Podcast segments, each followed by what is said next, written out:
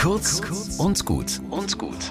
Heute mit Pfarrerin Katharina Chemnitzer. Also eine Woche mehr hätte ich jetzt schon noch vertragen, aber heuer fallen vierter Advent und heiliger Abend halt zusammen.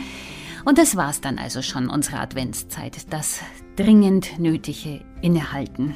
Wobei innehalten, ich war auf einem Weihnachtsmarkt in einer Turnhalle, das war fast schon apokalyptisch, wie wir da in Massen an den Ständen vorbeigeschoben wurden, voller Zeug, das ich nicht brauche. Und wer sein Geld da nicht ausgab, für den gab's Glühwein, Würst und Flammkuchen satt.